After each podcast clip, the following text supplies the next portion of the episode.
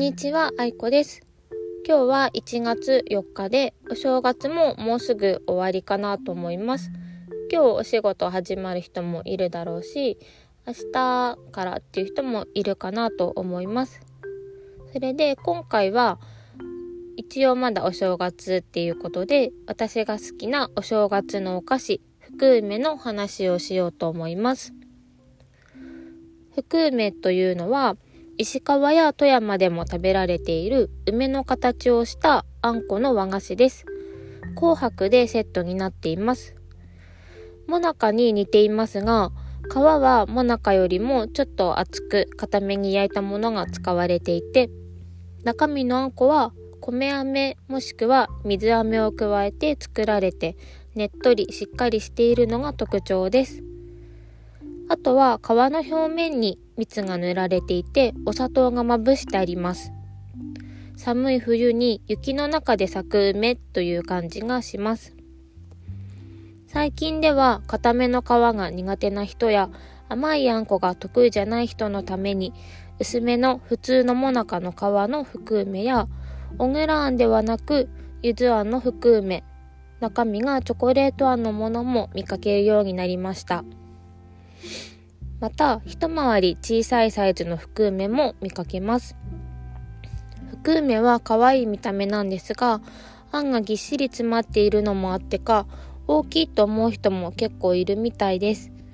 私の母親も小さい福梅がいいようです。時代とともに変化している福梅の歴史は、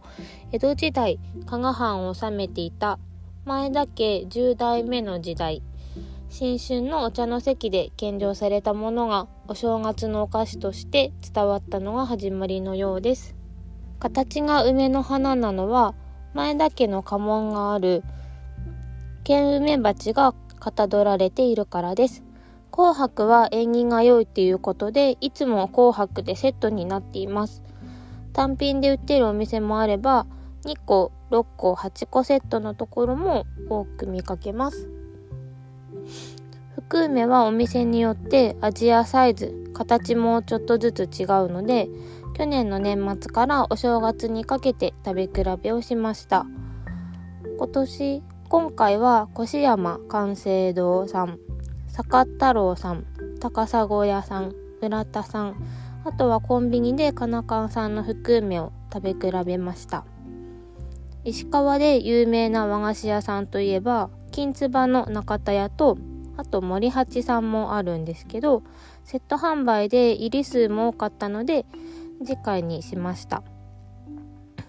私は今回食べた中では越山さん越山関西堂さんのが好きで皮が硬すぎずあまり甘くないのとその分あんこが米飴入りでねっとりと甘くて渋いお茶と食べた時に美味しかったからです。ちなみに薄い皮で小さめのものが食べたい人には小松市の和菓子屋さん松葉屋の古福梅がおすすめです。